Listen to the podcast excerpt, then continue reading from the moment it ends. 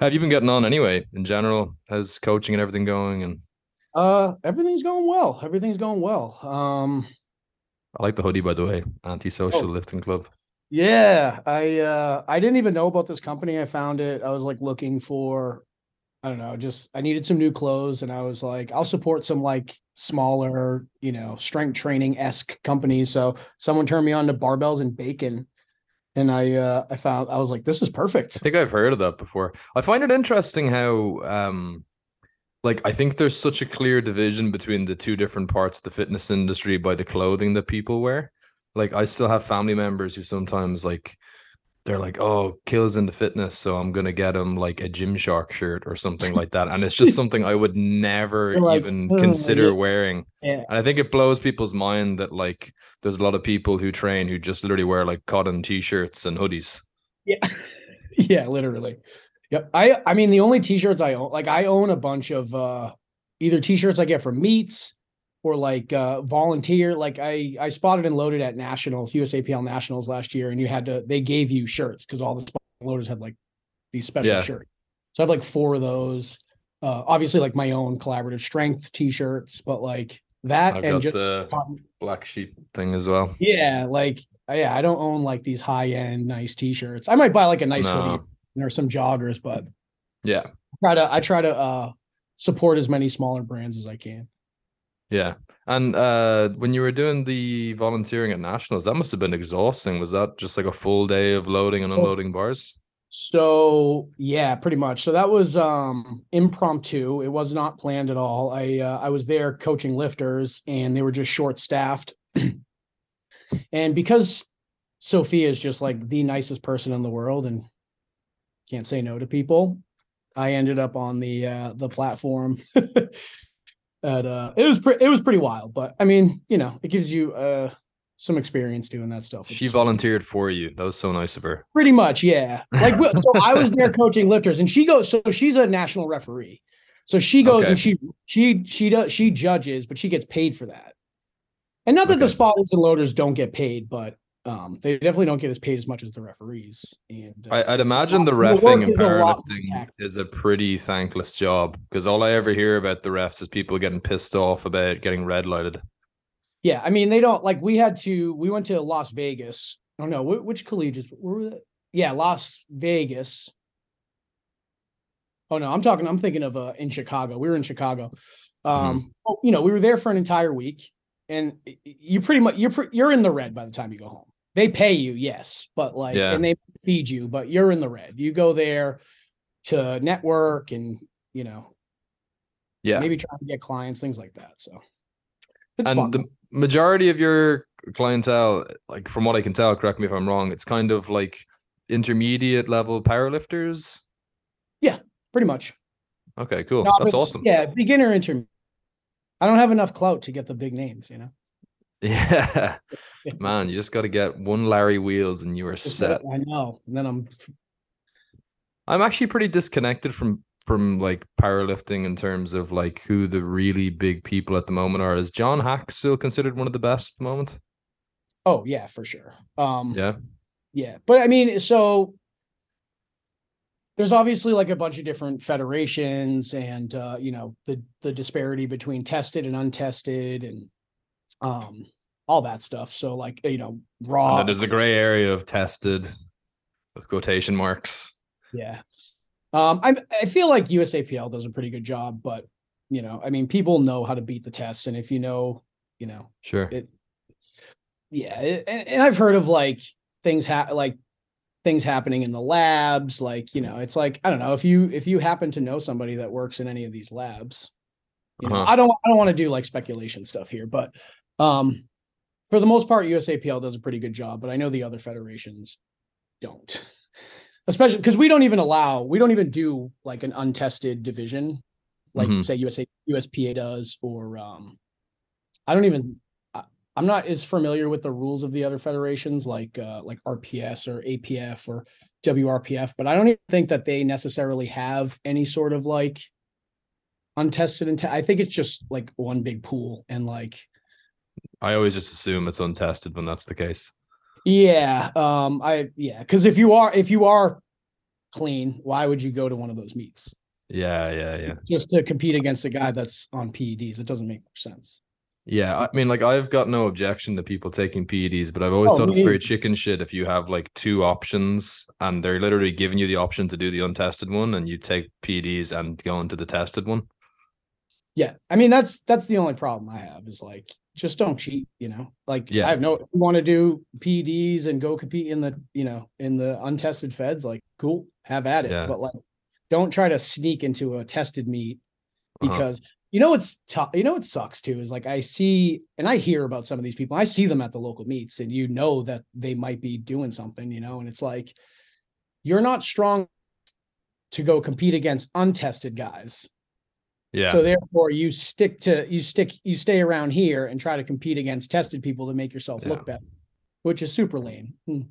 yeah, real chicken I shit tend to think that hopefully- just I was gonna say, hopefully, I just hope that those people tend to get caught before they get to a national stage, and once they get to a national stage, they're more likely to get hit anyways. So yeah, they're they're fucked. What was that? There was some kind of a scandal a while ago. It was a guy who um did you see that? It was a guy at a powerlifting meet who was like he had like equipped briefs or something like that hidden underneath his singlet or something. the are you talking about the guy who wore the slingshot under? Maybe his, that uh, was it. Yeah, yeah. Was that yeah, that, that, was. Um, I want to say that was IPF Worlds, M- Masters Worlds in like Yes. Twenty. And there was that video of the guy following him out of the uh Yeah, he like he like chased him down. Like the Yeah. guy got off the bench like this. Like you could see like your X see, arms like, and yeah, like he comes out to the thing like this, and then he like gets down and he grabs the bar, and he like you know, and then he gets up and he did it really off. fast and he ran away He as soon as he really finished fast, the yeah, rep. and he ran off behind the curtain, and then someone Yeah. chased him into the bathroom or something. Like it was pretty wild. I just don't get that with powerlifting because like there's not very much money at stake. It's not like a very prestigious sport. It's not like cheating at the Super Bowl or something like that, you know. And for the most part, it's really a sport where it's you versus you because there's only a few people who are in contention to be battling it out with somebody for like the deadlift record or something like Oh, that. yeah. So I just don't Absolutely. I don't get that mindset at all. I don't get it either, man. To be honest with you, I'm How uh how's your own training going anyway? Uh, my own training's going great, actually. Um, well, not this past week. I was sick this past week. I got a stomach bug or something, and um, I saw, yeah, you you you let the Instagram audience give you a bit of motivation to get down there. yeah, yeah, exactly. It felt like absolute trash, though. Um, Yeah, I know that so. I think besides those couple days, though, I mean, I still, you know, you still go and you do what you can do, but um, other than that, it's going great. Nice. What about Do you have any? Well, my my training's been kind of try not to lose any any more muscle and strength than is absolutely necessary when you're dropping like 13 kilos of body weight, you know, 15 kilos. Yeah. yeah, I'm on. Uh, I'm using MacroFactor right now. I'm not really trying to like lose too much. I'm more trying to like create a better dietary pattern because like every time I don't track, I just I kind of just go off the rails and like I'm not eating enough protein. I tend to like just overindulge with carbs, yada yada. So every time I track, I tend to just improve my overall dietary patterns. Like I, I start eating protein at every meal. I start eating a lot more veggies. Like just like looking at the data, and I'm like, shit, I need to like, how can I manipulate this to like not have all of like fit, you know, 250 carbs left over at night, but I can't eat protein and I can barely eat any fats. So it's like, how can I more uh, evenly distribute this out throughout the day? And that usually always helps me. Um, so I'm currently doing that, and I've unintentionally lost probably like, I don't know, two or three kilos. Um, which is it's really not a bad thing. I'm kind of like almost thinking maybe I should just continue on. like Yeah. if the weight trending down, like let's just let's keep doing it. Um, but there's always like that thought in the back of my mind that's like, how much strength are you gonna lose? You know? I know. It's And it's like as a as a big guy, it's like probably not much until I cross a certain threshold, you know. And Yeah. it's like, but where I don't know where that threshold is. what I I'm, I'm interesting. kind of assuming it's probably around 100 kilos right now because I'm weighing. I weigh in at like uh, I was trying to average around 110. I've been weighing in consistently like 107, 108. Mhm. So I'm thinking like another like seven kilos would be probably a significant amount of body weight to lose, and I'd probably see a dip in in some performance. Even though that like I've never experienced it, but I've seen other people, I've coached other people that like their body tends to calibrate. Like, yeah, your Yeah. performance is going to drop initially, and like you're not going to feel very good while you're training. But like once your body kind of adjusts to that, like you really don't lose much. You know what I mean? Yeah. Like as long as you're still training, you're like still trying to train at at like a similar level. Like, it's gonna suck at first, but I'm I'm I've seen the body just kind of calibrate it work averages out over time. So Yeah, well, it's it's crazy because I, I set myself a, a really loose goal of initially I think I just wanted to get to like 85 kilos. So I started, I was 95 kilos. And the reason it was a loose goal was because of what you were saying there, where I basically wanted to see how much strength I would lose. So it was Yeah. like if I get to 85 and there's like 30 kilos gone off the bench bar, then you know, I'm definitely gonna like shit, put the brakes on it there. yeah. That would be a lot, and I, I just I didn't really have any idea what to expect because I've only ever done one cut before, and it was only like maybe six or seven kilos. And uh, one thing that I've really taken away from cutting is it's taught me. Well, number one, you don't lose as much strength as you think, or at least I haven't anyway. And I've lost strength. Not the the lifts that I have struggled with haven't been the ones I've expected. Like Hmm. my bench and my overhead press actually are about the same. And actually, my overhead press is stronger now in terms of relative to my body weight than it was at the start. That's Uh, but my deadlift has felt like absolute shit for some reason. I don't know why. Mm, I think it's maybe leverage is changing or something. Um, but the the big thing that I, made I always think like the energy deficit has to play a role too, right? Yeah, like the deadlift, and a guy that I'm coaching is he's and like the deadlift, really you're using like mu- not to cut you off, but like with the deadlift, Nope. you're obviously using much more musculature than you would with like the overhead press. Yeah, it's Or just the the bench, deadlift so. day is just so fucking draining. There's just, you know, I can I can still hit a lot of volume on the day where I'm doing bench or overhead press, but the deadlift day, like I did five sets of ten on deadlifts yesterday, and the, the thing is, like, I'm keeping the volume fairly high so that I can maintain as much muscle as possible. Mhm. And just doing volume deadlifts when you're in a, a calorie deficit fucking sucks. It just Dude, feels volume like death. deadlift ever sucks. Yeah, but th- this just in like because I I have a bit of a theory. I'm not entirely sure how well it checks out, but I think a big reason why people get a lot weaker when they're doing a calorie deficit outside the obvious thing that they don't have the full amount of resources for for gaining is that like you know that research that shows that uh like people's uh, bodies will try to kind of like counteract a shift in homeostasis. So like if Mhm. you get someone who's overweight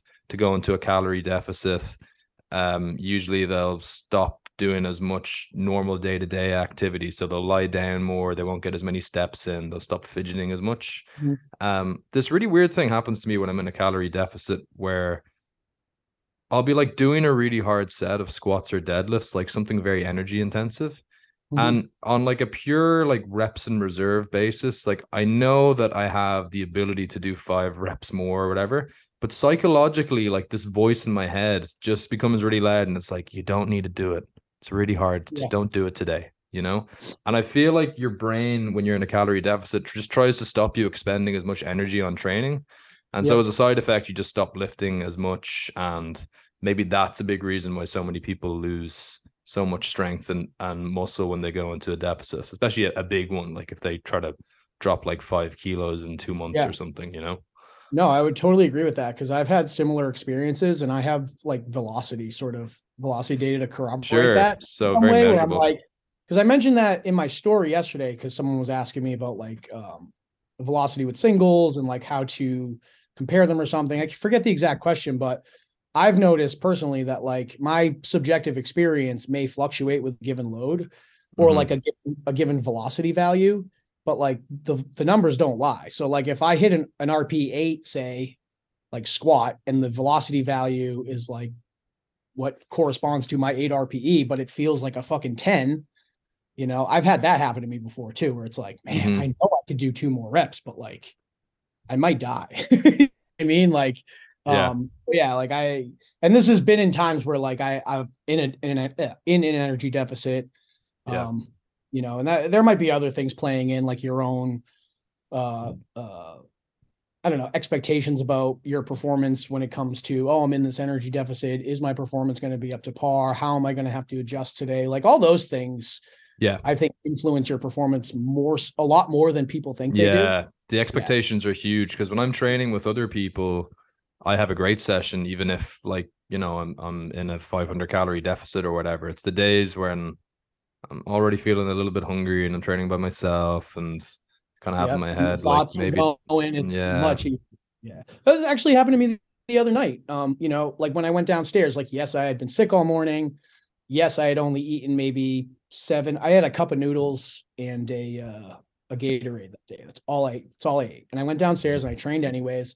And like I was blaming that, and I was blaming that I was sick, and you know that the weights were feeling heavy, and I, they probably would have felt heavy regardless of the environment. But like, who's yeah. to say that if I actually went to the gym and had some people around me that like they yeah. might have felt like it would have felt a little different, perhaps. Yeah. I don't know because I didn't actually do that, but it's interesting to think about, and it's I, I've I'm always fascinated by how much the environment influences your performance and just like psychological arousal, things like that. Like you just amp yourself up a little bit. Like personally, it's like and it's wild for me to have the uh the velocity device because I just I notice the craziest shit. Like sometimes I'll be in the gym and I'll just be like, "You're right." Like I'm by myself, or there's only a couple yeah. people, energy's low, and I'm like, and the bar's just moving slow, and I'm like, dude, the bar shouldn't. I'm like talking to myself, like, dude, like stop being a fucking bitch, you know? Like, yeah, get yeah. that bar and move it like you mean it, you know? And then it's like the velocity shoots up, and yeah. it's like, yeah, and I think I think velocity is a great tool for that. I think there, there's also a lot of value for people who train by themselves and recording their lifts as well, because that kind of checks them on like, oh, that rep felt really hard, and then they can look back on the video and see it fucking went up super easy. Yep. But and then actually, you have the, the, velocity data to corroborate that too, and mm-hmm. it's yeah, and you know it works the other way too. When like the performance isn't there, it's much harder to convince yourself like just on a pure RPE basis, like where you could say man, I know if I just hit it with a little more intent, that you know, if yeah. I add five or ten kilos and just you know a little more intent, a little more aggression, like I'll move it at the the prescribed yeah. RP it's supposed to, right? Whereas like the velocity, you'll just kind of be like, not today, brother. And I'm like, mm-hmm. All right, you know, and I, but I get, I have so much more, so much, so much more like sustainable training now. Yeah. You know, it's like I'm not constantly overreaching because I'm convincing myself in my rest period that I can do another 10 kilos. Mm-hmm. You know? Yeah. That's what I really like about the about the velocity is like I just focus on the values much more than the actual weight on the bar now. Yeah, yeah. Um something I'd actually be interested to get your take on that I've started doing and uh I've seen pretty good responses from it with clients so far. So actually, I can't take credit for this idea. It's a guy that I trained, brought it up, and it made a lot of sense to me. So I had been using pr- pretty much just exclusively reps in reserve with people as a gauge for mm-hmm. intensity, and most people use um, RPE in the same way, where it's basically the reverse. Where if you've got an eight RPE, that means you've got two reps in the tank. Uh, but something that uh, this guy that I was training said to me that I'd never thought about before was that, well, like reps in reserve, I think I was having to do chin ups. And you know the way like chin ups, like unless you're someone who can do fucking 20 of them, let's say you can do seven or eight in a row, the difference between doing two chin ups and doing four is huge in terms of how hard it feels in a set. And I was saying, I want every set, I want you to have two reps in the tank, or, you know, relay to me how many you think you had. Mm-hmm. And he was saying like I I could do two more, but like it would be really fucking hard. And he was basically bringing up the point that like the problem with reps in reserve is that it doesn't take the intensity or the the load that you're using into account. So for example, like if you're lifting 90% of your one rep max and you have one rep in the tank, is that the same as doing a 15 rep max and having one rep in the tank in terms of like how challenging that feels? Because it's a different percentage of the max number of reps that you can do at that weight right? You're you're not going to be at the oh, exact same percentage of your actual max effort if you're at 14 out of 15 total reps versus one out of two total reps oh, yeah. you know? we're ta- i mean we're talking like 60 65 percent versus like totally so 90. then he was so then he he said like I kind of like the idea of adding an RPE in there because and he he uh, had used RP before in a, from a running standpoint, and obviously the way they use it in running is in terms of like actual challenge, like ten being I'm gonna die. This is the most that I could possibly do, and zero is I'm sitting on the couch. Mhm. Um, so I've started doing that with people now with online clients where I'll assign them not on every exercise. Um, I've kind of found that some exercises almost lend themselves better to just using that RPE approach, and some basically the exercises that people wimp out on and don't like taking close to failure. I find reps in reserve are great for those, and then the ones that people and it might be an individual thing maybe have a tendency to go too far on RPE. I've I found with that kind of like 10 scale difficulty thing Mhm. has has worked really well. But I mean, what are your thoughts on that? Have you noticed that as a limitation with reps and reserve at all? Um, so my thoughts on this are that people tend to either conceptualize them differently or one just seems to make more sense to them than the other. Mm, And I'm just happy to let them use whichever um scale they'd like to use because yeah. I just I'd use them interchangeably. Like I just tend to think that the R RIR scale is an inverted version of the RP Yeah, scale. that's how I would have used in the it. literature, like if you actually read the literature on, you know, like that Zourdos and Helms did validating the RPE scale, it was Mhm. RP by RIR. Yeah. So like that's just the way that I tend to think about it is like, you know, one rep in reserve is RP nine, two reps in reserve is RP eight, all the way down. Um, Mm-hmm. I've had some people that just seem to like they can't like grasp that for some reason. So it's like, or maybe Yeah. it's just overwhelming. Like the the the thought of like t- using two scales, it is kind of silly. Um, Yeah. I know like you and I can probably conceptualize that very easily, but like if you want to use reps in reserve and you feel like that's a better um estimator of your performance, or if you want to use RP, like either way, um, I just tend to think they're kind of the same thing. Like there's still a subjective rating of proximity to failure, or Yeah. like of how hard you're working, right? Yeah. And then maybe some people think of it more in terms of like how hard am I working on a one to ten scale versus like how far from failure am I? Because I tend to it either way as proximity to failure. I, Um, I I'm guess because I'm where using I'm it. coming where I'm coming from with it is that like there'd be times where it depending on the exercise, like deadlifts, for example, there could be times where like technically, and I can see it from like looking at a video, I probably have about three or four reps in reserve on a Mhm. deadlift. But in terms of how hard it actually feels like I'm working relative to like the hardest I can push on a set and the most effort I can exert, it feels like an eight or an eight and a half out of ten, if you know what I mean. Sure, Like if fair I pushed those extra four reps, I would be fucking absolutely flattened, you know? Yeah. yeah. I feel like um I I have this argument with my buddies at the gym all the time about like the um like the 0.5 increments, right? Like saying like I always joke that like if you call like you if, if you call a, a a- a set a 9.5 RPE, it's like just call it a max, man. You want to just There's like have there. this, like inkling in the back of your mind, like, no, I could I could I could add five pounds to that Yeah. do it again, you know, or I could have, you know what I mean? It's like and are we kind of splitting hairs at that point anyways like i typically give like ranges of rpe like if i want you to hit Mhm. like say a squat single like i rarely put one at eight like i'll put like one at Yeah, seven same. because i just don't want you to think that hard and i just don't Mhm. think it matters especially in the long term like what's the fatigue cost difference between a seven and an eight RP single like that's non-existent yeah. how would you it's- measure that? Like, like let. b- b- Oh my god! I actually not to like go off on a tangent, but I actually saw something the other day about like measuring, um, like saliva for uh, what was it? Um, recovery? yeah, like to see it to test readiness. hmm Imagine Fucking waking up hell, and come testing your saliva for like certain biomarkers to see if uh to see if you're like prepared to train today. Like that shit is just wild to me. But like Uh, Angus Bradley made a really good post about that I uh, saw. in the last few weeks about like the whole Whoop band thing. It's like Ugh. I just don't like you're you're gonna hopefully train anyway. Like I would hope that you're not gonna just not go in and train just because you got a fucking number on some Yeah. some device that hasn't been properly validated for that. Yeah. And so like if you're gonna go in and train anyway, why don't you just see how it feels and warm up and then adjust the weights accordingly? I just don't right. see what extra value having all of this extra data is bringing to us, you know? I'm just gonna skip the day because my Whoop strap told me I should.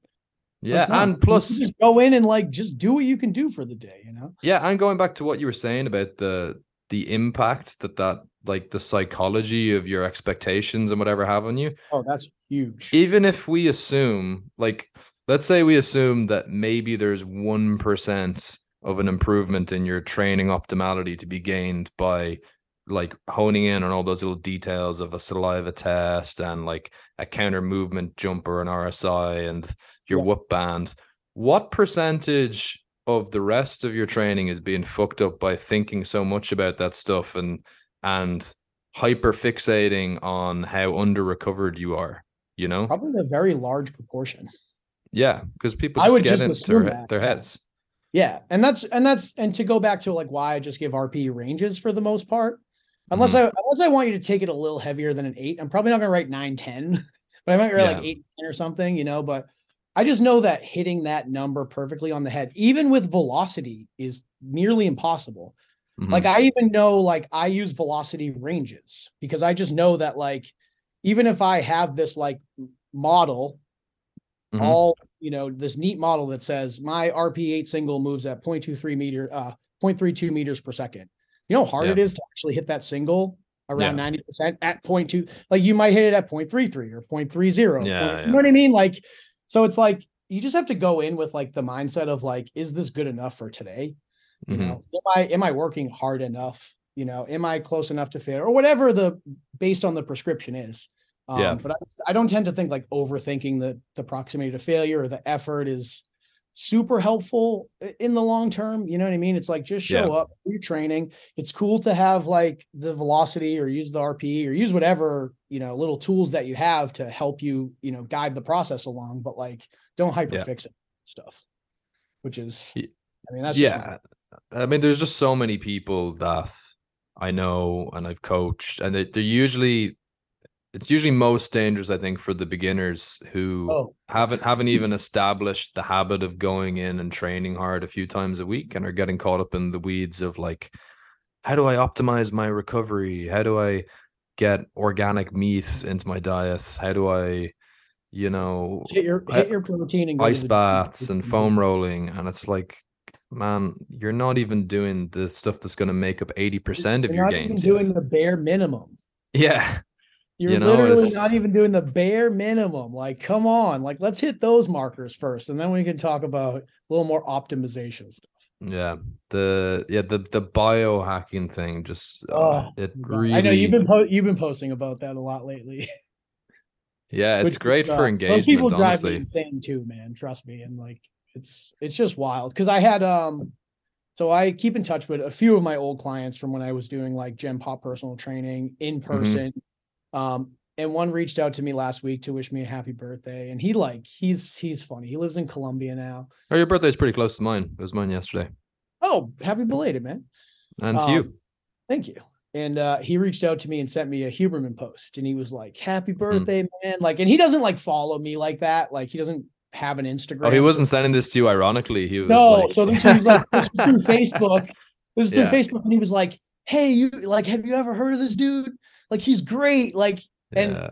it's funny because knowing about like my former client, like, he's such an optimization bro. Like, he Oh, would do okay yeah all of the things Mhm, that he tells him. Like, he probably does a lot of these biohacking things, and mhm. like, I know that people will do them, and then like it, it's almost like this retrospective um like confirmation bias where they're like well i you know i feel so much better now and it's like dude you literally feel the same as you like i would just guarantee that you just feel the same it's just Mhm. i don't know like your your perception or something is like driving this thought process that you have improved something or other but it's like you haven't you know it's like Yeah, Um, I, I also have a theory that like these guys get people into like a wellness buzz mindset. And so even though they're harping on loads about like make sure first thing when you get up in the morning you tan your butthole and get you know Yeah, your fucking yeah. coffee enema in or whatever. I feel like people because they're in that like super healthy mindset just w- like subconsciously start eating a little bit more fruits and vegetables and walking a bit more. But they attribute all of that i'm feeling better stuff to the That's- crazy shit that hooked them in That's initially. exactly you what know, it's. Yes. It's Yeah. like um people who do like the keto diet, right? And they'll Yeah. see like um improvements in their like blood markers or something. And it's like Mhm. that would have happened if you did any diet, yeah, right? Because like you lost weight, you started eating more vegetables, Mhm. and cut out a lot of probably like the high highly processed sugary stuff that you eat, and you saw some improvements in your health. Like congratulations, but it doesn't mean that the diet, Yeah. the specific diet that you did is like uniquely beneficial. You know what I mean? yeah. Uh, the psychology of that for why people fight back against that uh, Oh, that speculation is really interesting. Crazy, dude. Like people will just like attach themselves to these uh But I wonder if it's because I wonder if it's because maybe um that like if they accepted that it was just basic stuff that they could have done any which way without following this specific method, they would then have to accept that they could have actually done all that stuff and gotten the improvements years ago if they would have just focused on it, you know? just admit that you were wrong and, and Yeah. and adjust course with no way, man. We can't Is do it that. like that's kind of like that sunken cost fallacy thing? Like Yeah. I just I need to believe that all of the stupid shit that I was doing before was just, you know, leading me down the path to eventually finding Huberman or Dr. Rhonda Patrick or somebody, you know. But Oh. really you just kind of found somebody who you were engaged with enough to actually start taking some amount of health advice that was just somewhere in the right direction enough that you actually started fucking exercising and eating vegetables. it actually did something. Yeah. And then attribute that to like the specific thing or the person Mm-hmm. Or the method or whatever. Yeah. And I think that works in lots of different domains. Like uh Oh, for sure. I, I've I've started growing my business a lot more recently, and I think a lot of it is because for years, I I uh, associated anything to do with like sales or marketing or anything like that with like just these really seedy seeming guys on social media who'd be like some guy standing on a yacht he probably doesn't even own talking rubbish, but they actually probably had some advice that types. would have pushed me somewhere in the right direction because I was doing no business stuff whatsoever. And then in the last while, I've actually found some people who I believe have better information. But the honest truth is, I just resonate with them more and I'm willing to implement some of the stuff that I've seen them sharing. And it actually just got me started doing some amount of businessy stuff every week, you know? That's something I certainly struggle with too, because I see it literally the same exact way. You Yeah. know, it's like, and sometimes I see, you know, good coaches out there like doing uh respectable marketing. And I still Mhm. kind of have this feeling in the back of my gut that I'm like, oh, that's you Yeah. know, but then I don't do any marketing and I don't do any business. And so like that ends up hurting me in the long run. Mhm. And it's like, man, you need to find out, like, find a way that you can be, you know, you can sell yourself and you can, uh, uh, but do it like in a respectable way that isn't. Well, the meme page is a good conduit for that because I'm sure a lot of people get sucked in and see your memes and then they say, "Oh, this guy does coaching as well." Then you know, It doesn't work out as well as well as you think it would, or as well as I'd like it to. Um, I think being interesting because it doesn't for me, but I like it's hard I for just me to like speculate as- for people with bigger followings because I've only feel- got like five thousand people. fair. I feel like um I don't know. I, I sort of feel like I have created too much controversy, or I'm like, people are unsure of me at this point. Like they're like, is he gonna make fun of me because I want a foam roll? Or like and he's kinda you think? aggressive and like I don't know, man. You know, it's like To I be honest, I th- I think a lot of the stuff like, like with I come off uh, little, like standoffish and like don't fucking talk to me. I No. actually I don't I don't think that that's true or or 100% fair because I think it's more about so something I've started trying to do more with my page or will be making more of a concerted effort to do is to actually insert myself into it more and I think I've seen you do that a little bit more cuz for years I actually didn't know who you were at all. I think I started following your page during lockdown and um you were like anonymous for a while, right? Um not not intentionally, just I like when I started it, it was just like You were just doing memes for fun, and it just just kind of memes for grew. fun. Yeah, and then it kind of blew up and it was like It wasn't like intentionally anonymous. It was Mhm. just like I just I had the uh Doctor Evil profile photo. It's always been there, and I didn't Yeah. really I didn't post anything but memes, you know. So it yeah, was like, yeah. and So then it was kind of fun to play mysterious the mysterious game for a little while. yeah, I think I remember you saying this last time. Weren't people like speculating that it was Yeah, like, that was like uh like Jordan Feigenbaum from BBM and like yeah, yeah, people were yeah, they thought I was like which probably boosted my ego a little too much, you know. yeah, yeah, yeah. It I would be hard then to go from that to then having to reveal that you're not Jordan Like, no, or Greg Nuckols yeah, or right. something. it's like well, well, I got to bring myself Yeah. down so many pegs, you know what I mean? But I Uh, think now this is just my take on it, but because I struggle with this as well. I don't get clients from the the meme page at all. I get clients from referrals from the people that I train Mm-hmm. or the email subscriber list that I have or Mhm. things like that. My take on it is, and I, I kind of got this sense because I listened to a podcast with a guy who runs one of the really big meme pages that's kind of like powerlifting centric memes. And I think he got asked by the presenters about this himself and he didn't like fully go into it, but it, it sounded like he doesn't really get any clients at all from the meme page. And this guy has like tens and tens of thousands of people following him. And I think the problem with the memes, what I found anyway, is that if all I posted was memes and I would put up anything that wasn't a meme, I would immediately lose uh like a certain amount of followers. Not a lot but like maybe say like 50 or something like that. They're like I'm not Um, here for that. yeah exactly. So i think the problem is that when you have a meme page and somebody comes on to that so they usually the way they find it is somebody sends them a funny meme they're like hey that was pretty good i wonder if there's any other good memes on there so they go in and then what they see at first glance is going to be basically what they make their decision on in terms of if they're going to hit follow or not. And so when they look at the page and all they see is memes, their expectation is I'm going to follow this because I want to see more funny memes. Mhm. But if they come onto the page and they see like some training advice and something about the person who runs the page as like a coach or who they are as a person or whatever, now they have a different decision to make like, oh, am I going to follow this person for training content and a bit of memes or just for memes?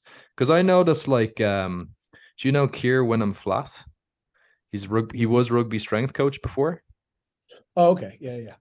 Yeah, I, I'd really recommend following him. He's great and he's got really good uh, business advice as well. But he kind of like built his platform as like a strength and conditioning coach. But he used memes to to build a huge amount of his Instagram following. But like people love his memes, but the memes are only like one part of his page, and the memes are kind of like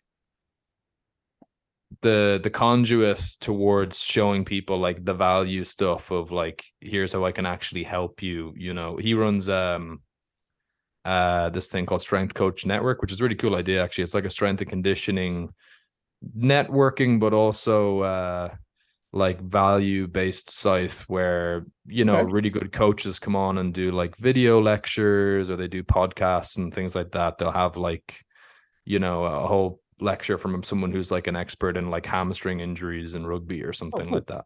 That's awesome. Um, but I think I might be wrong because I haven't pulled this off yet. But like that's something that I'm going to be doing a lot more with my meme page is kind of trying to let the people who just want memes like if they don't want to follow, that's fine. But you know, I don't want to be a professional memer. And it takes Yeah. more time than people realize to like come up with the meme that's not going to be shit. Even though like the little fucking mimetic thing is very, you know, very easy. You can put together a great meme in five minutes, but like sometimes you need to actually think about like, does this actually, you know, work the way that I think it does in my head? You know, I'm sure we both put up things before where like it didn't come out the way we thought it just was. happened to me this morning, man. Oh, really? yeah. So I um no one's gonna see this. So I used to no or no one's gonna see this that I would be talking about here.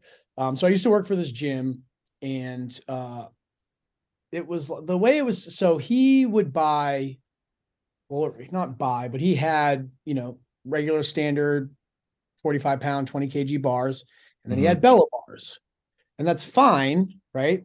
But he would always just assume all Oh, I did see this. Sorry, yeah, it was about like so women he would just always assume all the women would need a Bella bar, right? So like we did small group training and he would always What- set up What is a Bella bar? Sorry, is it just a a- 15 kilo it's a- weightlifting bar? Or yeah.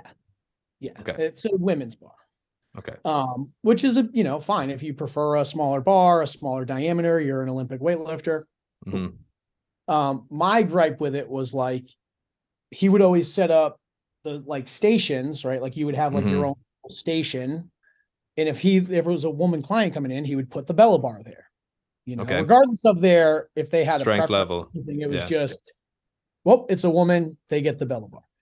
Okay. And uh, so I was watching, I still follow the page and I was watching the story and he, you know, and he, I see one of the clients who I actually used to work with, you know, using the Bella bar. And it's not like it's a bad thing, you know, but I was mm-hmm. just like, man, like, I just thought of the concept of it, like in him just like putting the Bella bar there and like, no, you know, and it was like, so I made the stupid meme, like, you know, just implying that like you don't have to assume that a woman needs to use a a, a woman's bar, right? Like if they can just use the standard bar, it's not a big deal.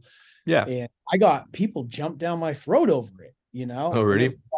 yeah, because they they don't have the context that I had. Yeah. They they started like giving me all these weightlifting examples. I'm like, I don't. When have I ever talked about only lifting on this page ever? You know, Yeah. it's like yeah. I feel like there's a I have there's like this handful of people on my page that like I feel like they just they just like idle in the background and they just like wait for me to post something Yeah, yeah, yeah. wants. Oh, they it's can, funny. like- so like the Joe "Ha ha." Rogan, the Joe Rogan things that I put up there, like some of the people I Yeah, I, like I want I, they- they're like such haters that they're just that's the only reason they follow you and they're just waiting for you to this post This is what I found so funny. Yeah, like there was people who were going crazy, and then I looked at their profile and it said that they followed me, and like I I wanted like I I really had to like bite. you almost want to DM them and and be like, bro, what's up with you?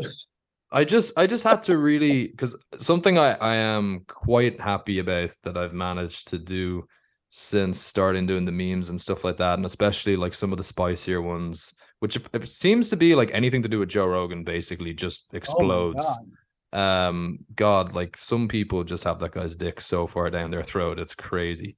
But uh, the the thing that I've really had to work on is not jumping into the comments and not getting Oh kind of God. like being able to gauge like what's going to be an argument in bad faith that's just a waste of time and what's like something that's worth letting people see that I actually do care about like giving a nuanced take like if somebody leaves a comment being like oh I think this is unfair because of this reason or whatever I don't want to just leave that there and let people think that I don't care about that sort of stuff but you know when somebody comes in being like oh, you think because you've got a master's degree that you're qualified to critique literal PhDs, and it's just like I'm I'm not going to get into this with somebody who's going to move the goalposts all the time, and That's clearly in bad faith. Like yeah, they're, they're just insulting you. yeah. There's no there's no winners there, and all that's going to happen is I'm going to get annoyed, and it's a waste of time, really. Um, Yeah. but. Sorry, I can't even remember how I got onto that. What were you talking about Uh, it was about the, meme, my meme from Oh morning. yeah, like I'm sure you do have people who like you would think that they hate you, but they follow your page because they're addicted to arguing with people on the internet, and they're just waiting for a chance a for you to post it. something. Yeah. Yeah. They're addicted mean- to arguing with people. No, that's good. Because like I assume that like, you know, oh, they're just a hater, but I guess that makes them Yeah. a hater. Just want to sit there and argue. But yeah, I uh I deal with that all the time. And I I've gotten better, but there's times where like I just and I kind of like get annoyed and I li- I get a little Yeah. triggered. We all get a little triggered and it's okay. We all get triggered over stuff. I've gotten Yeah. hella triggered before over things. and sometimes I engage. Usually I'm Yeah. pretty good about it. Usually I can like engage in a sarcastic way where it's like, I'm just not gonna make this, I'm not gonna make a serious thing about this. And like, Uh-huh. you know, I kind of like make a joke of it, especially if it's like some insulting thing. I either Mhm. will just plain out ignore it, or like if I see like an opening where I can like be funny here and like kind of downplay Yeah. the comment, I'll try that. But like sometimes I see the shit and I'm just like, what the fuck is wrong with you people? Yeah. You know I mean? And You know uh, what works really well? Two things I found work really well. Uh, the first one is if you actually thank them, because regardless of how annoying their comment is, and as far as the algorithm's concerned, it's actually helping our posts when they. The more that they comment, the more that it gets pushed into people's news feeds. Yeah. Uh, so they don't like that because they don't like to think that they're helping us. Uh, and the second thing that they really don't like is when you actually meme them. Then now I don't do this too much. I did it. I, I do that first too. started making memes because I was so fresh to it. But sometimes I've kind of felt like it kind of borders on bullying. But if it's some guy You with a fucking yeah, yeah, but if it's but some guy who's like acting internet hard man gladiator in the comments and he's got an anonymous profile with no followers and throwing out all these really nasty things that I know they'd never have the balls to say in person, then I think it's pretty fair to meme that person and shame them a little bit. Yeah, no, I totally agree.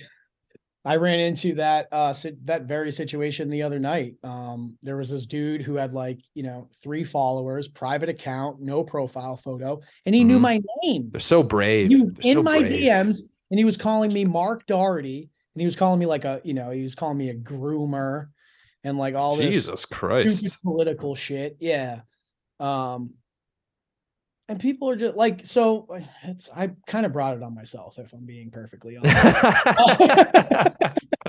I uh someone shared there was a um some page reviewed some paper that looked at trans athletes.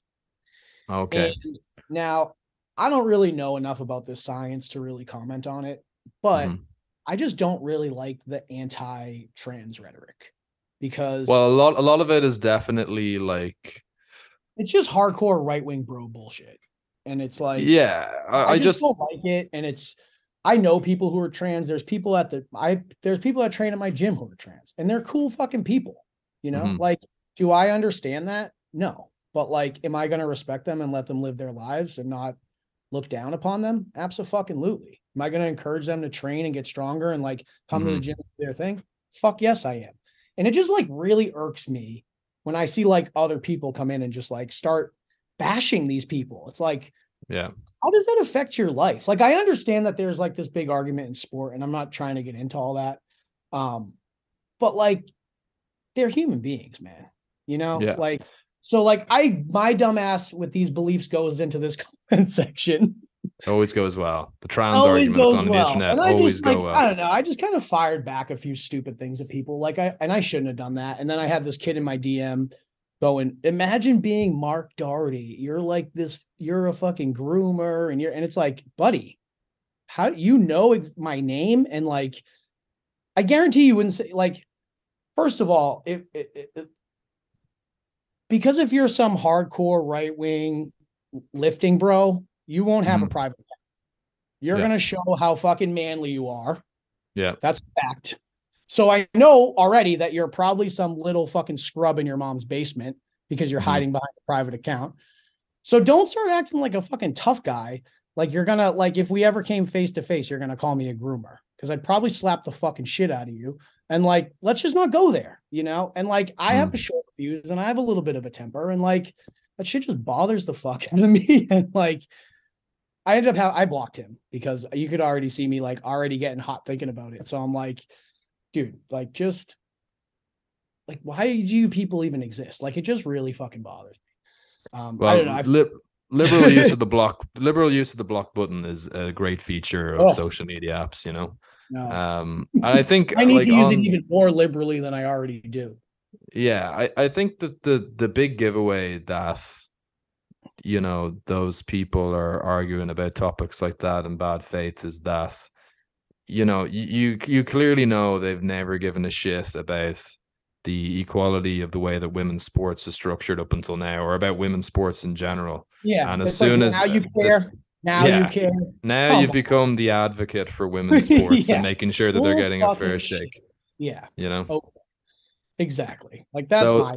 There are people out there who need to have that discussion and figure out how it's all going to work but it's not me and i i don't yeah it's it's not for me to decide or or have like a major voice in the conversation about. They'll they'll figure out something eventually but yeah there's just so many of these people. It's just you know it's it's like the um it's like the way people you see people act like this even if you're driving you know people have a totally different way and persona that they'll adopt with how they treat other people when you're in a car and they get road rage because it's like there's this degree of an anonymity in your own little bubble and you're not really interacting with somebody and it's like sites like or apps like Instagram and Twitter are like an amplification of that, where you could be totally oh. removed from ever having to have any accountability for what you say to people.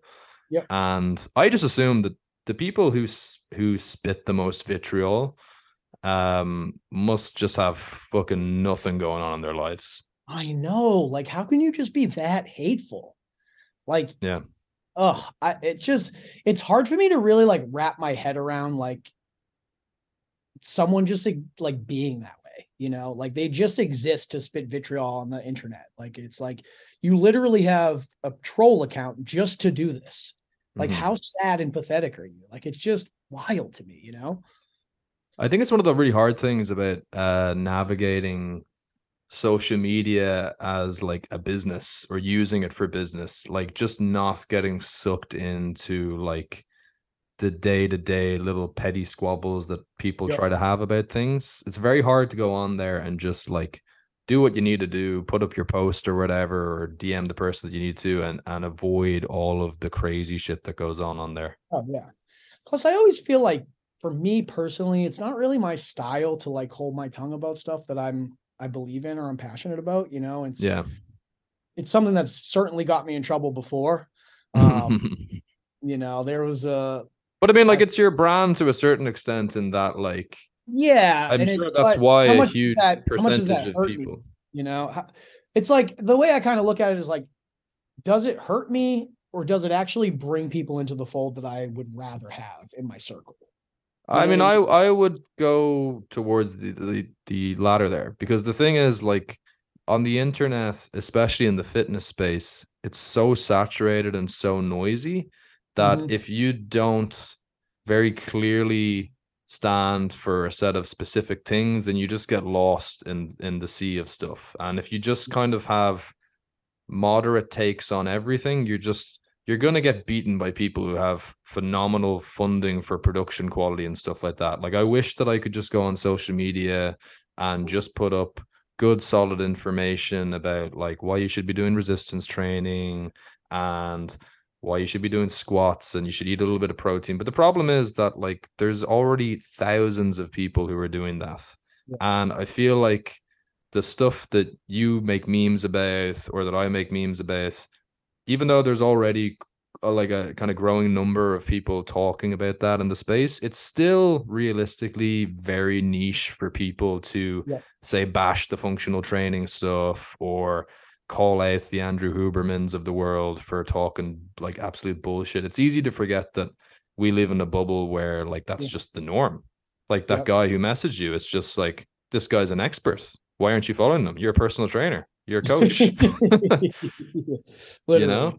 Yep. So like when I went onto your page for the first time, I was actually like blown away because there wasn't anybody who was taking a hard enough stance against that stuff. There was a lot of, I feel like in some ways, the really big pages in the evidence based space are kind of handicapped by that because they've gotten big enough that maybe they feel like they don't want to kind of be too outspoken and piss people mm. off about stuff that maybe they'd be happy enough to talk about how stupid some guy is and how ridiculous the things they're posting are in private, but they don't want to get sucked into that rhetoric online, you know?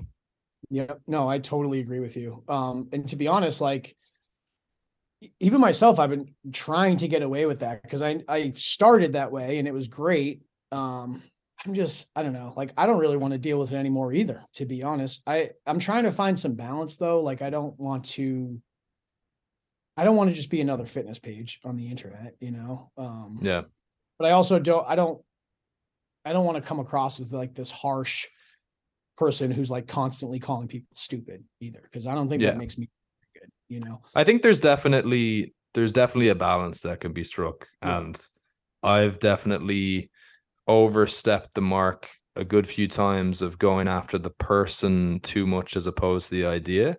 I yep. do think that for some really bad ideas though, you do have to mention the person and the reason why is not only because they don't deserve to just like never get critiqued, but I, I wonder if you've noticed this as well that like people really struggle to grasp like uh how to filter information until they're given a real world example. So like I can't count the amount of times that I've had somebody following me, agreeing with all the stuff that I'm posting, and then send me a guy guy's page being like, You gotta be following this guy. He's got such good information, or like, what do you think about this take?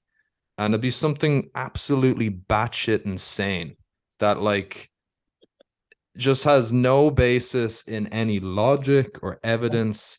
And I'm like, only last week you were telling me how great it was to be like evidence based and like how you should be on the lookout for people who are coming with these like real black and white narratives on things. Like this guy is doing exactly this. And he's like, no, this guy's different, you know? And it's like people's brains just shut off when mm-hmm. somebody seems charismatic enough. And it's oh, like Oh, until you really address, no, like this exact person is doing exactly what I'm talking about. It's very hard to get through to some people because, like, that's kind of like the Joe Rogan pushback thing that I get. I lose followers every every time that I post about him, and I'm always amazed. And I'm like, why were you guys following me to begin with? Why would you have possibly thought that I would endorse any of the people who go on the Joe Rogan podcast? Yeah, and then if I, you know, if I challenge any of the things that they say, you unfollow me immediately. Like that's so Yeah. odd to me. You know, it's like, did you take any of the things that I was saying seriously at all? Like up until this point, you know, Yeah. for for you to get that triggered and fo- unfollow me over, you know, kind of uh, challenging a Joe Rogan take, like that's strange. Yeah. It's like I don't know, like people just don't understand how the principles of knowledge acquisition work in in real life until they get given like a proper example, you know? Yeah. Well, like uh, the, a good example yesterday is I was uh, getting some questions about VBT on my story, is on my personal account, and someone asked me, "Can you just starting strength the VBT velocity loss stuff for me? Like, like put it in a neat package. Like day one, do this. Day two, do this. Day three, do this. Day four, do this." yeah. And I was like, I've just like thoroughly explained a lot of this stuff Mhm. more in principle, more in concept, but like Yeah. you should be able to take that and just think, oh, I can apply that this way. Yeah. You know, because like when I take in information, like that's how I think of it. I'm not like, oh, I need the specific method. Mhm. You know, like I did um I uh Mike Tuchscherer did a webinar on emerging strategies last week that I took and I saw like you post about that. Yeah, and I really Yeah, liked was- his stuff. it was really great. So it was like emerging strategies in five easy steps. And it was just the very basic principles. And someone who was in the um attended the webinar with me DM me after and they were Mhm. like, I'm having a lot of trouble like applying like this specific thing that he said to apply. And I'm like, I don't really think you have to do it in the specific manner that he said. You know, it's like just take the pr- the idea, the concept, the principle Yeah. of it, and apply it in a in a in a whatever way you want to. You know, Mhm. it's like you don't have to do the the highly specific things or the me- like his method of it, right? But you can take the concept and apply it in your own way. You know, Yeah. it's like I don't know, like that's kind of how my brain works. And when I take in information, it's like, how can I apply this? Like, how can I f- take in training information that I didn't previously understand, and then uh, and then formulate it in my own way? You know, it's like if um you could read like any of the like um science and practice of strength training, right? And they have Mhm. like or uh Tudor God Bomb- help you if you try to read that fucking book. or like Tudor Bompa periodization. You could use any any example, right? That has like Yeah. program samples in it. Yeah. And it's like, here's the principles, here's the program sample, and people will try to run like this block periodization from the book. And it's Mhm. like, that's not, I don't like, I never read those books and was like, I'm going to do this exact program. I was like, these are great. Now I understand the principles. Let me go formulate my own programming. Yeah. Like that's always been my thought process. Like when I first started, it's a little different. Yeah, you like you follow the things, but it, it it's more. I feel it's more so about learning the rules. Like when you learn the rules, you know how to break them. Yeah. So you have to follow the specific program in the book. You just need to understand the principles and know, you know, or understand the rules rather, and then you could Mhm. just formulate them and break the rules here and there, however you see fit.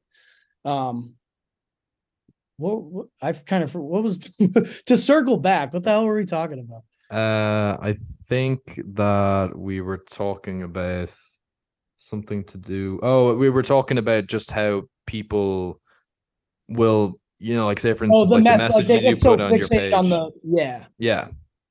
Well, they kind Uh, of struggle. They they they struggle to apply the principles that you're talking about to a real life scenario and actually until they actually critically about something that they haven't been presented with before. Because i think when i first started coaching people uh one thing that i really struggled with was kind of like allowing myself to put too much value in other people's bullshit kind of stories that they had made up about things. So like people love to think that they have really unique problems that kind of like bump the trends of like just like good basic program design. So like somebody will will come in and make out that like they have this really unique joint pain or something like that that they've tried everything for and you know like it just won't it, they won't think that they could just go lighter on an exercise and build up or like I'm trying to think of a good example. Like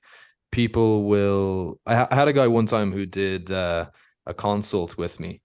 This is a good example actually, and uh, he just wanted me to go through his program with him, and you know I post a lot. Probably one of the biggest things that I probably post about when it comes to programming is simplicity, mm-hmm. and simplicity and and having goals and making sure that the the goals are prioritized within the program because we both know you can't be great at everything at once. Correct. So he showed me his program, and I'm gonna say there was like 30 different exercises in the program, and he was deliberately trying to progressively overload all of them at once, all with the same amount of like importance. And there was this other crazy thing in there where like he was trying to do um like two extra days of like just doing shitloads of arms, like 10 sets of 10 on arms or something like that to bring his arms up. And I was trying to relay like this idea that, you know, you not only can you not get good at all this stuff at the same time, but you don't have to get good at everything all at once because yeah. realistically, you're still in like the beginner stages of training. If you just got good at a few real key things, all of this stuff would get touched on to a certain degree. And then if you get to the point where like you're kind of strong, kind of jacked, and you're like, oh, my arms are really underdeveloped, then yeah, you could just kind of focus on arm accessories for a while, you know? Yeah. And he just couldn't register that, like, no, but I need I want to work on all this stuff and I want my front squat to go up and my back squat and I want to work on getting my my lunges up and it just you would think that the principle part of it would have, would have sunk in, but people really struggle with applying principles to a real world scenario that they they have to actually like critically think about. Yeah. No, I uh excuse me.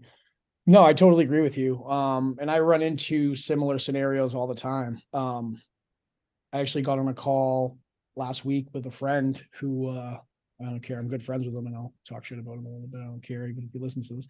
Um, but he was struggling with some hip pain and you know, he writes his own programming and stuff. And mm-hmm. we were actually we did like a lot of the conjugate stuff together and then we mm-hmm. both away from it. And he still struggles with some of the ideas, like of the like he still sh- not struggles, but more so like is inclined to use some of these methods rather sure. than like the principles behind them. It's like, I have to do X, Y, Z, you know? And okay. it's just like, and I was like, man, you don't. You actually don't have to do any of those things. You, mm-hmm. you know, it was like, uh, well, I got to do like high bar, wide stance squat to target my hips. And I was like, no. Mm-hmm. I said, if you want your hips to work a little more in the squat, just squat deeper. Just flex your hips, yeah. more, right? Like you don't have to like put your stance really wide and like sit back and do this hingy squat. Like yeah. you're you know, your adductors, your glutes, like they're all going to get worked as long as you just squat to depth. And yep. I said, put your feet wherever you feel comfortable. You don't have to have wide. You don't have to just put them where you feel comfortable. Put the bar where it feels comfortable and just lift. Mm-hmm. And uh, you know, he messaged me the next day and he's like, dude, left lifting went great. Thank you so much. But I still saw some of that Westside bullshit in his program. and I'm like, come on, man. Like I told you to let that shit go. You know what I mean? And, uh, but, that's yeah. interesting because I think that something that I wrestle with a lot is how much how much credence to give that whole kind of belief system aspect of training and that like if somebody comes in and they want to do something that I don't think is a great way of going about things, but I know will be maybe 70, 80% of the way there, would I be doing them a disservice if I get them not to do that and do something that they don't believe in as strongly? Or would hmm. it be better for me to just have them do the thing that they're really motivated about doing and try to bleed as much out of that as possible? Now, if I'm being totally honest, most of the time, like if they want to do something that's a radical departure from my coaching philosophy or like what I kind of advocate for, mm-hmm. I'm probably just going to put my foot down and say, no, come on, this is dumb. But, you know, it, it's interesting. I think that's kind of like the next big frontier in terms of sports science is like figuring out how to manipulate that placebo effect in an ethical way that can really boost people's performance. Yeah. Um, I've softened my stance on that a lot over the years where like yeah, when people would, you know, when I had lifters who would like, can I try this? Can I try that? And I if I didn't like it, no, like my it's mm-hmm. kind of almost my way or the highway. Like I'm coach, yeah. I know best. You yeah. know, and then you start to realize that that's all bullshit. You yeah. know, and you because I've worked with so many people who I've, you know, I've lost clients over that. Those are mistakes I've made as a coach in the past trying mm-hmm. to make people do, you know, you can't wear your heels. You have to wear flats. You know, you can't do this close stance. You have to do a wide stance. You can't drive your knees forward. You have to sit your hips back.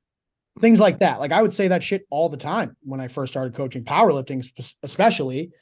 Um, yeah. and it's just now it's like if I have a lifter that comes to me and they're like, Hey, can we try this thing? I'm like, sure. As yeah. long as, like you said, it's not so far off the re- reservation where you're like, yeah, we're not doing that. But it's like, and it for most of the time it's like an accessory movement or like mm-hmm. I want to do an AMRAP with this weight or and yeah. like who the fuck am I to say no? Yeah. You know, I just I just say, okay, well, how can I manipulate the training volume and yada yada to a to to sort of and I don't love the word optimize, but like optimize yeah. your cycle for the week where like biohack can, is the word you're looking for but it's like you know i i am working with people who are i wouldn't not training at like a high level but they're pushing themselves consistently like i don't have that issue where people are not pushing themselves like mm-hmm. i oftentimes have to pull people a little back and so like i'm more so like i am managing stress day to day yeah. like that's more my job um so like how can i manipulate those variables in a way that allow you to like okay you want to push a fucking amrap on bench this week like okay yeah well, you drop the stress this day. I'm gonna you can push this day. I'm gonna drop the stress here. Yeah. Because ultimately, in the long term, it's not going to anything, yeah. and it yeah, might help. Just, yeah, might help. Who knows? And you know, if they, it's like you know, and that's that was going to be my uh, addition to that is like if you truly believe that this is going to help you, maybe it does. And who am I to say that it won't? Yeah, and so especially if there's it. yeah, I think especially if there is a a, a plausible chance yes. that it could help you towards your goal. I think it's different if somebody comes in and is like, um, I don't know, I, I want to deadlift triple body weight, but I only want to do squats. You know, I don't want to train deadlifts. Well, yeah. like, no, you're not going to placebo your way to a triple body weight deadlift by doing that.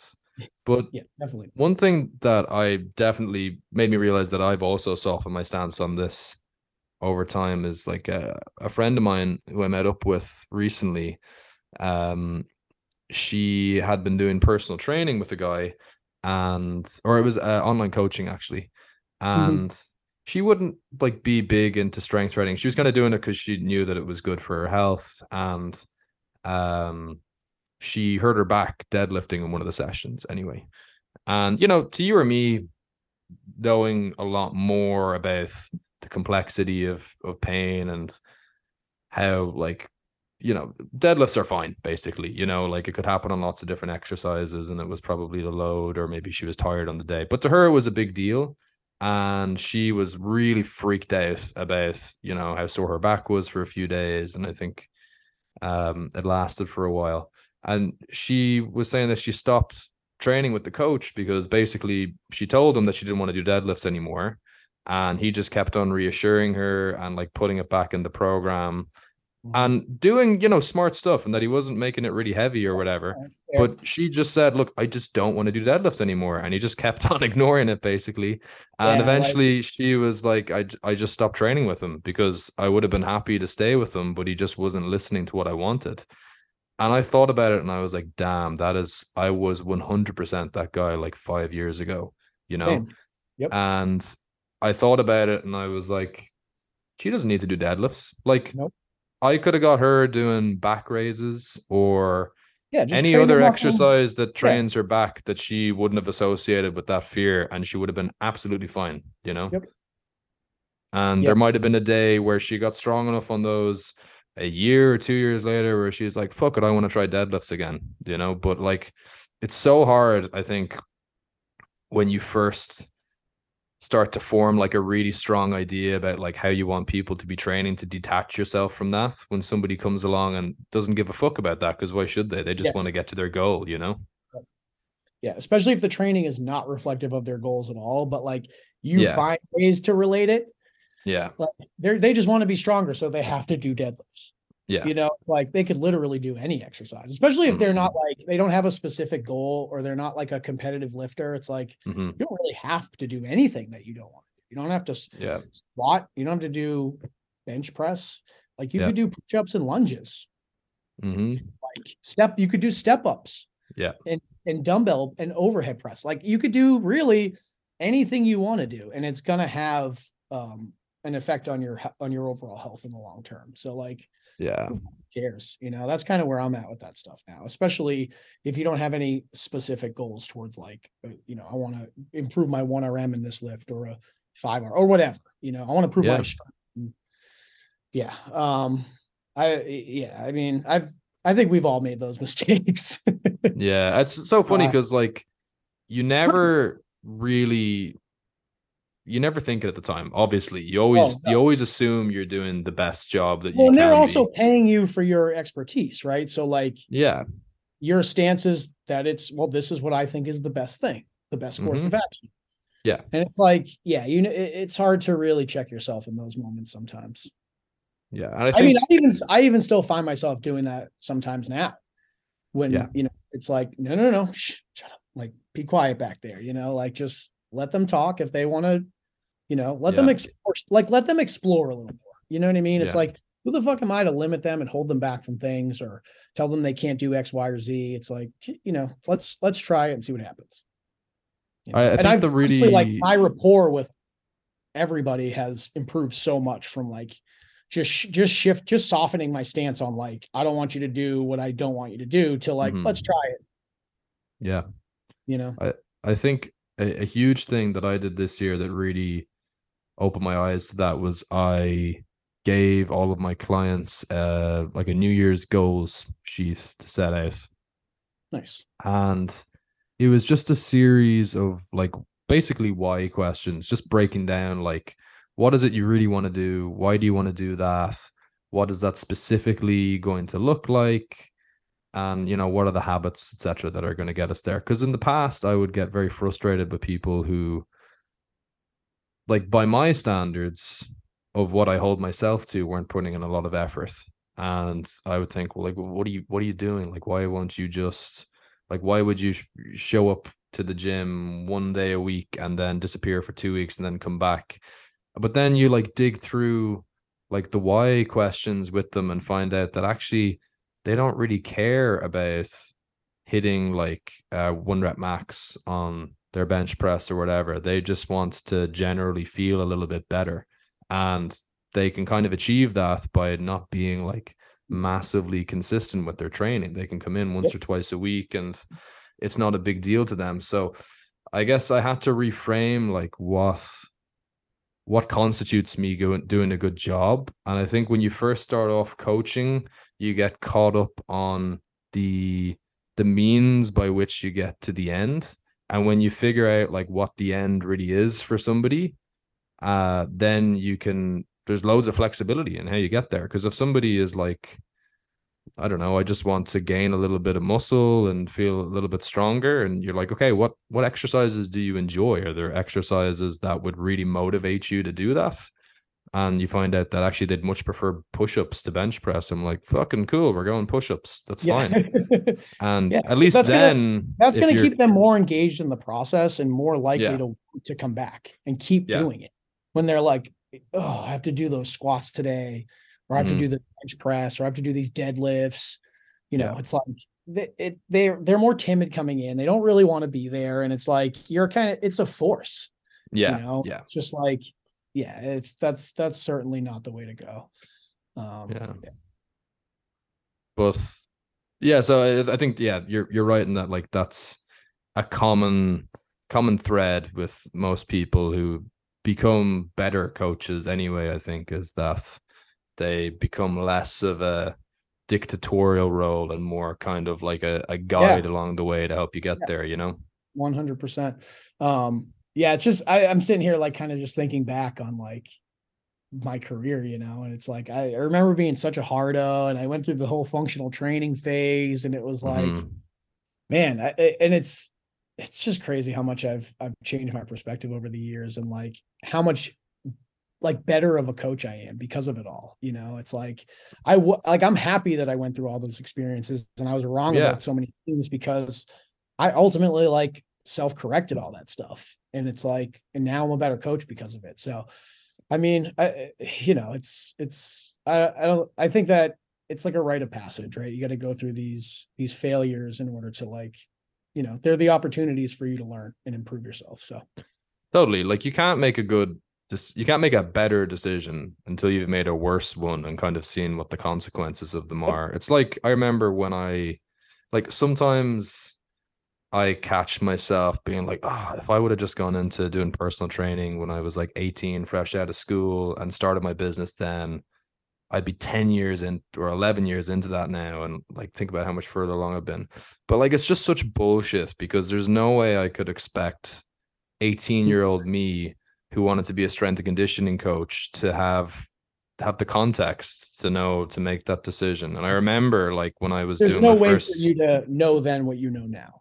Yeah, yeah. And I remember doing an internship. I had one of the guys on here on the podcast. I hadn't talked to him in like seven or eight years or something like that. And it was like one of the first internships I did in a CrossFit gym. And I remember telling them that I wanted to be a strength and conditioning coach and uh like aspirations like go and work in the NFL or something or with the Irish rugby team. And I, I could see them just like laughing, like, "Mm, okay, sounds cool, you know. And you know, they rude awakening, man. they try to help me. They were like, look, you know, it's not that easy. And even if you do get there, it probably isn't everything that you think it's going to be, both Definitely not as glamorous as you think. professionally, financially, all of the above, you know, family commitments and everything going out the window. And, um, you know, there's there's nothing that really would have dissuaded me from that because I just had to go away and just try it for myself and realize, Yep. okay, you know, it's this isn't what I thought it was, you know.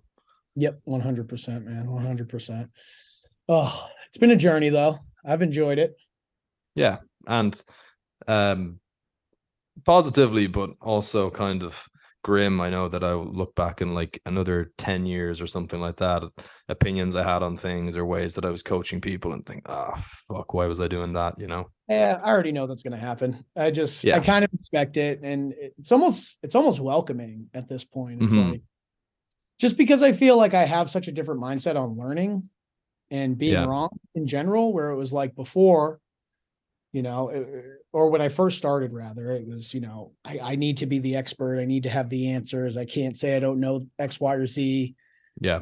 then you just over the years you're like oh yeah i don't know about i don't i have to look into that you know it's like you- Yeah. you, just become more comfortable with being wrong and you realize that being wrong actually helps you learn so you're like okay like i i expect this to happen from time to time and that's all right you know it just and it keeps you more open-minded you know it- Yeah. you're not so you don't have such a hard stance on certain things um i just i like i barely have a hard stance on anything these days for training you know it's just like Well, it's so hard to justify having one when you look Yeah. at all the different things that work, Oh my you god. know? Yeah.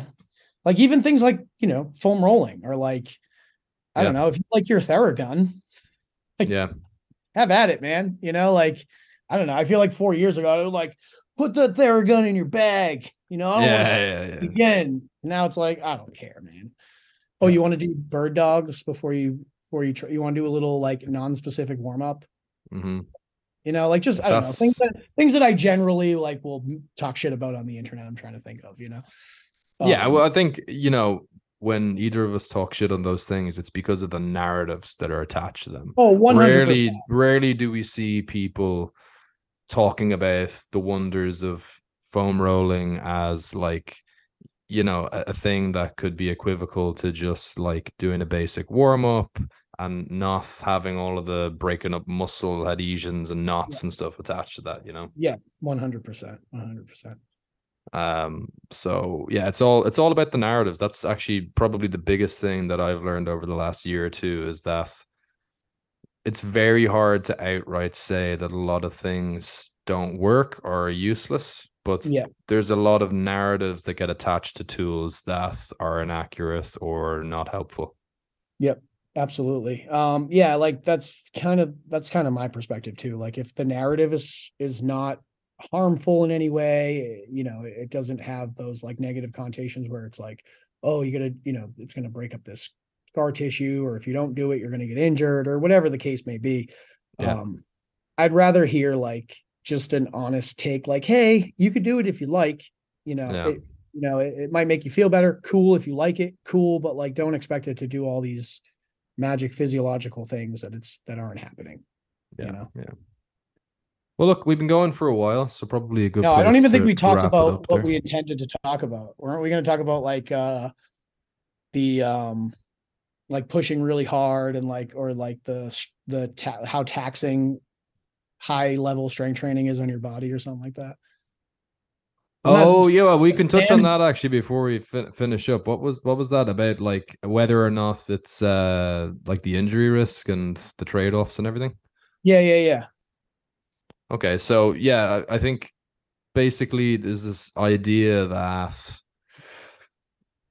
there's a price to be paid for pushing pushing hard in athletics and that for the average person it's it's not worth it basically that you're going to end up with like a lot of injuries and i think specifically around strength training or strength sports Mhm.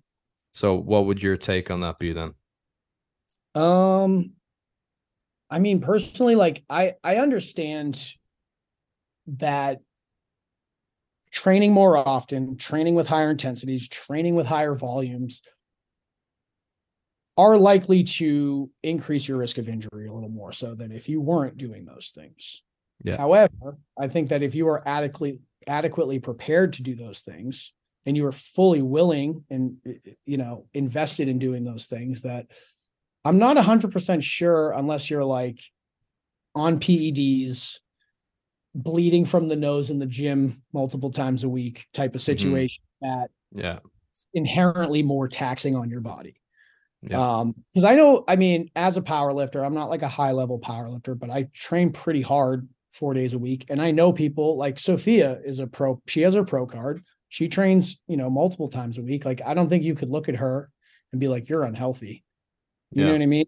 Um, I, al- I- I- I just, I don't know. I, I feel like it's a, it's kind of an odd take that like training in general is just going to be like there's this there's this trade-off from doing like basically general strength like if you were doing like two days a week of like general strengthening versus like four days a week of like SBD high intensity strength work like Mhm. I just can't see, uh, you know, given that you're adequately prepared and you're invested in the training, that it's like more it, that there's like this health trade off. I just Yeah. like, and I, I can't like I don't even understand what that health trade off would necessarily be. Like you're like an increase in injury risk. You know what I mean? Like potentially yes, Yeah. um, but like are you know for powerlifting especially like the injury risk is already extremely low.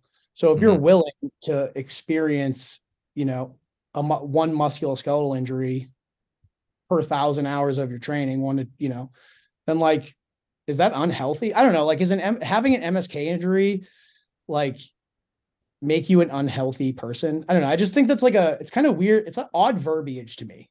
yeah I mean, like the way that it's worded, the the terms that are being used. Um, I don't know. What are what are your thoughts on that? Because I know you might have a, a slightly different take. Um, I I guess I I don't think it's a very different take. I would say that I definitely have to acknowledge that I don't know what the answer is. Uh, what's an interesting research question to me? Like I think most people in the evidence-based space would be pretty happy to admit that we we all know that there's people who do no exercise who mm-hmm. are like in a heap and have mm-hmm. lots of pain and would probably have their pain helped by doing some exercise. And there's also athletes, like elite level athletes, who also have a lot of pain. And that maybe the that you pass a certain threshold of you pass a threshold where the amount of vol training volume that's required to hit a, a personal record when you're that close to your genetic ceiling has like a disproportionate increase in your risk for certain injuries. The question that I find interesting and that I don't think anybody can really take a hard stance on is we don't know if there is like a point of diminishing returns where you are significantly uh you, you experience significantly less day-to-day joint pain or injury risks as like just a recreational person who trains mm-hmm. very moderately like three days a week to be perfectly honest uh it would make sense to me that that would be true like it would make sense to me that there is you know one, one thing that i've always found to be true is that that phrase of like there's no such thing as a free lunch and i do yep. think that there's a price to be paid for pushing your body to the limits for years on years in the name of setting world records or playing professional football or whatever. Um, it's a different kind of it's it's a different discussion in the strength sports thing because we're generally talking more about like chronic low level joint pain. And we have all these guys who are like in their 50s and have been lifting for 30 years and they they really strongly believe that like oh if i would have just pushed a little bit less hard my back wouldn't hurt as much now as it does well, and, uh, yeah like in the powerlifting world there's like everybody loves to quote Vincentello saying the best deadlifter to ever live said that he wish he deadlifted less. Mm-hmm. like there's so much more context to that statement. Like yeah. if he just yeah like maybe he like probably did too much intensity too much volume too much frequency and deadlifts mm-hmm. fucked him up a little bit. And it's like i don't know about deadlifting less but like yeah. manipulated the training volume a little better. I don't fucking know but like um, the problem the problem as i see it is that most of the arguments like the strong arguments or takes around this are formed around like really extreme examples of like a sample size of one. So the most common one that comes to my mind is Ronnie Coleman. Mm-hmm. Like That's I made easy. a meme. Yeah, I made a meme a while ago that was basically taking the piss out of uh that garage strength guy put up a video saying like the barbell row is like the worst back exercise in the world and you're gonna fuck yourself up with it. And just to like just take the piss out of him. I just put up a reel of like really jacked bodybuilders doing barbell rows just to be like, shut the fuck up. Ronnie and, was one of them, and then he was like, Ronnie's of course, yeah, of course, the nitpickers who never comment or engage come out of the woodwork and they're like, you're really going to use Ronnie Coleman as an example for why barbell rows aren't bad for your back. But the problem is that like we don't have a control group for Ronnie Coleman. We don't yeah. know. Like, imagine what would be worse, right? Ronnie Coleman being arguably at, uh, obviously people are so fucking subjective with like what type of bodybuilding I don't uh, era they like. But like let's just say he's the best bodybuilder of all time, okay? Certainly the most accomplished, right? Mm-hmm. What would be worse? He becomes the most accomplished bodybuilder of all time and is in a wheelchair and his joints are all fucked up. Um and you know maybe his training accelerated some of that, or he never did any of that. And just by way of his genetics, he was going to end up 90% of the way there anyway, you know? And we just don't know no how idea. big that genetic component is.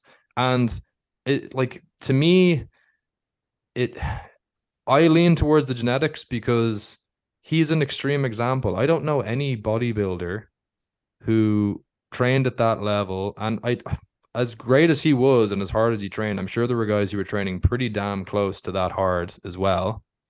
Um, I've never seen anybody who ended up as fucked up as him. No. So why would we blame the training when they were all doing the training? They were all taking the drugs. Yeah. When that's only why we blame that when that's not the norm. That's one outlier. Yeah, and people love people love to use the exception to disprove the rule, you know? Yep. And so I guess in closing, taking all of that into account, because I don't know, I would rather get to the end of my life having done some cool shit and have an achy elbow and an achy e, an achy knee that maybe was slightly accelerated in degeneration because I squatted 200 Yeah. plus kilos as opposed to 80. But Yep. like, who the fuck cares, man? like, we're all gonna be in a heap. Yeah. Insert Socrates quote. Yeah. The one about, you know, a man not seeing what he was capable of. before, Oh yeah, yeah, you know what I mean? yeah. The Um, the strength and beauty. it was like I said, like I want to. I was kind of joking when I said like I want to see how much these rods can take. I- Yeah, but like, yeah, like if I get to the end of my life and like my knee hurts a little bit, like, okay, you're doing pretty well. Gonna- if that's all you've got going anyways. Yeah, on. Yeah. I think I'd be doing a lot. I think I'd probably could be doing a lot worse. Um, you Mhm. know, in terms of like musculoskeletal health for especially my legs. And like this is and what's wild to me is like when I did general strength training and like a lot of the functional stuff, and like I trained mostly with kettlebells, like my legs were not to use the term, I don't know. I don't want to use the term functional, right? But like, like I just they work way better now. like they're Yeah. strong, they're capable. Like I like I can just bend down. I don't worry about like bending Mhm. my knee under load. Like I don't think about anything really. Like when I'm taking like I just jump, I jump, you know, like uh we have this little porch and it's like three stairs and I always jump the stairs. Like I just I don't know, like out of habit, not like a fun frolicking Mhm. thing. It's like I always do that, you know. Yep. And I just don't think, tw- and like before I started powerlifting, is Yeah. I was always worried about shit like that because my legs never felt that strong and I just didn't have that much confidence or trust in them. Mhm. And then when I started powerlifting, which would technically be like that more taxing stress on your body, Yeah. they got way stronger. And now I have way more confidence and trust in what what they can do.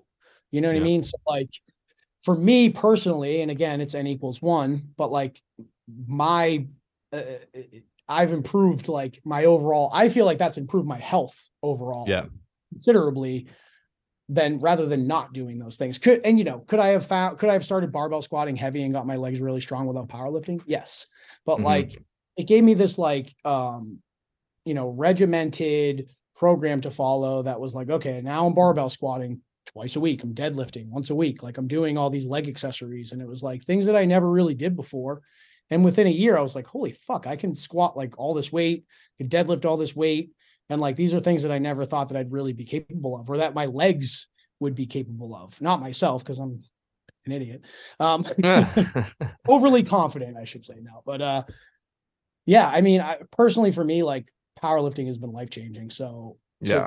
to try and say that like that's more that's a taxing type of training and you should avoid it is like to me it's not it's it's well worth it if you know you're willing to invest the time and effort into it um Mhm. and, you- and you are not dumb about it because sir like don't get me wrong like if you're going into the gym and you're like maxing out like every training session and you're like taking peds and you're like just doing like stupid shit like yes that's probably unhealthy you Mhm. know but if you're going about training in an intelligible manner like i can't um, i i don't i just you just can't convince me that that's bad for your body you know what i mean Especially like- when like- the average like person lightweight oh, baby like you know Yeah. up like d10 grinder doubles on you know with Yeah. 800 pounds on your back like maybe that's a little much especially if you're like on ped's you know it's like but i don't know if you're especially if you're a drug-free lifter raw Mhm. lifter like man like get strong I'm just, how- I'm, yeah, I'm, I'm inclined to just go with the Occam's razor answer of most of the issues that people encounter are age related and just the the normal degradation of human bodies over time. You know, Yeah. like I was doing much stupider training when I was like 16, 17, had no back pain at all, you know, and Now there's some days I'm I'm gonna be 30 next year, and there's some days I wake up and my back just hurts. Mm-hmm. Sometimes it doesn't hurt at all when I'm deadlifting a PR. And sometimes it hurts like shit when I'm deadlifting like 60%, you know? Dude, like two weeks ago, I or like three weeks ago, I got off the couch and I just like hopped up like I normally would, and my hip did this like weird jerky thing, and it was just Mhm. like the pain was like, like it was like I was like, what the just did I just do? You know? Just and like literally like it affected my sleep that night. I couldn't roll over. And then the next day it was like I got up and it hurt and I was like limping around. And then like, you know, as I was walking and moving around about the day, like it started to get better. And then literally the the day the day after that, it was gone. And I like went Yep. into squat and I like did my normal squat workout and I was like, the fuck was that? yeah. It's like I guess I'm getting older, you know, and it's just like to speak to the age related changes, you know, that's I feel like that's stuff that's naturally going to happen. And who's to say that if I wasn't taxing my like, you know, you get to the end of your lifespan, like who's to say that the age related changes are worse because you did training? Like That's this, You know, like it's just it's so so hard to to tease out like what the the causation is there, you know. Yeah. And then if you think of um what was I know that's a very vi- uh, the image that went viral the the MRI images comparing like the the older um the weightlifter Yeah. um quad index of the weightlifter and the quad index of the sedentary person they were like both in their 60s or 70s and like the the weightlifter had like still a significant amount of muscle mass you Right, know yeah. a significant amount of bone density and the sedentary person's was like fucking withering away Yeah. and Well, I know this that is there's the famous um Pendlay. Um, oh my god, I feel so bad because he's not with us anymore. Glenn Pendlay. Glenn Pendlay, yeah. Yeah. Um, so he there's like a, a famous video of him somewhere that where he's like saying he's like um he's like, you know, I'd rather be 60 years old with a little bit of knee pain and the ability to the abilities that I have and like, you know, from the lifetime of training, you know, I'd Mhm. rather go through uh, I hurt my knee a couple times, it hurts a little bit now, but I still have this high level of function Yeah. rather than like the person who struggles to stand up from the toilet. And it's like yeah, well, you're- you're in pain and you're weak. hmm So like I'd rather be in pain and strong than be in pain and weak. So that's kind of yeah. my thoughts on that. all, all of this stuff for me gets put in perspective anytime I go to visit my granny because she's 90 I don't know if she's already 95 or 94. She's old anyway. Yeah. And uh she's in a Those nursing home. genetics, man. Yeah, the- and the Irish genetics. I know. Um small women live a long time. Short women um statistically have good outcomes for lifespan. But when you when you go into a nursing home, it is so so grim. So grim. And it really puts into perspective like what are the things that you should actually be worried about in terms of like where you're going to be in 50 years Mhm. like to have some knee pain, have some back pain, but still be able to sit up out of a chair. Like we talk about these things about say the wear and tear of training as if these questions exist in a vacuum, like all all else being equal. But all else is never equal. Like that Yep. the real world doesn't work like that. So maybe what if it turned out that by training hard you increase your odds of I don't know joint degradation by X percentage. But if you don't train that- hard, you miss out on the cognitive protective effects of training by X percentage. Would you rather have an increased risk of dementia when you're in your 70s and But have not, some not, sore not knees and a only sore that back? though, you know, just because you might have a little bit of joint pain, you know, if you're if you have, you know, your bone density is Yeah. greater than you know the the next person and your mu- you still have your muscle mass and you still have some muscle strength like Mhm. that's going to go a long way physically too you know you'll Yeah. like uh fall risk right you're going to be um less Yeah. likely to like break something if you fall you know there's a lot of things that will uh, mediate that it's just really interesting to me when people try to make that wear and tear argument it's like i don't know Mm. man i've seen some old people like not be able to move well and they're not strong and they're very frail and like Yeah. man, like i just that that that kind of freaks me out a little bit you know like that's that's i don't want to be that at all like i don't want to struggle to get myself around my house or to the bathroom or like anything like that, you know, like I want to still keep some level of like muscle strength and and physical ability for sure. Like Uh, that know, actually and I- was one of the the most popular memes I ever made was uh comparison of like uh all I don't know if you saw that, but it's like a uh old man who's jacked and so uh, glad a- I ruined a my body. withered- oh my god, that's little- beautiful.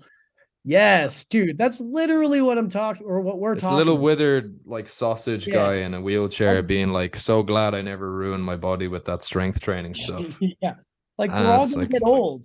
Like, Yeah. What uh, what physical abilities do you want to hold on to as you age? Yeah. You know, this is all competitive lifting, all that shit aside. I want to get, you know, big guns. It's like, all right, cool. But like, let's talk about how we're all going to look in 50 years. Yeah. So we'll keep fighting the good fight, Mark. Yeah. Um, 100%. We'll actually we'll wrap it there, I think. Um, I doubt knowing people's attention span on Instagram, Yeah, they're gonna make it much won't. past two hours. Yeah. They won't last that long.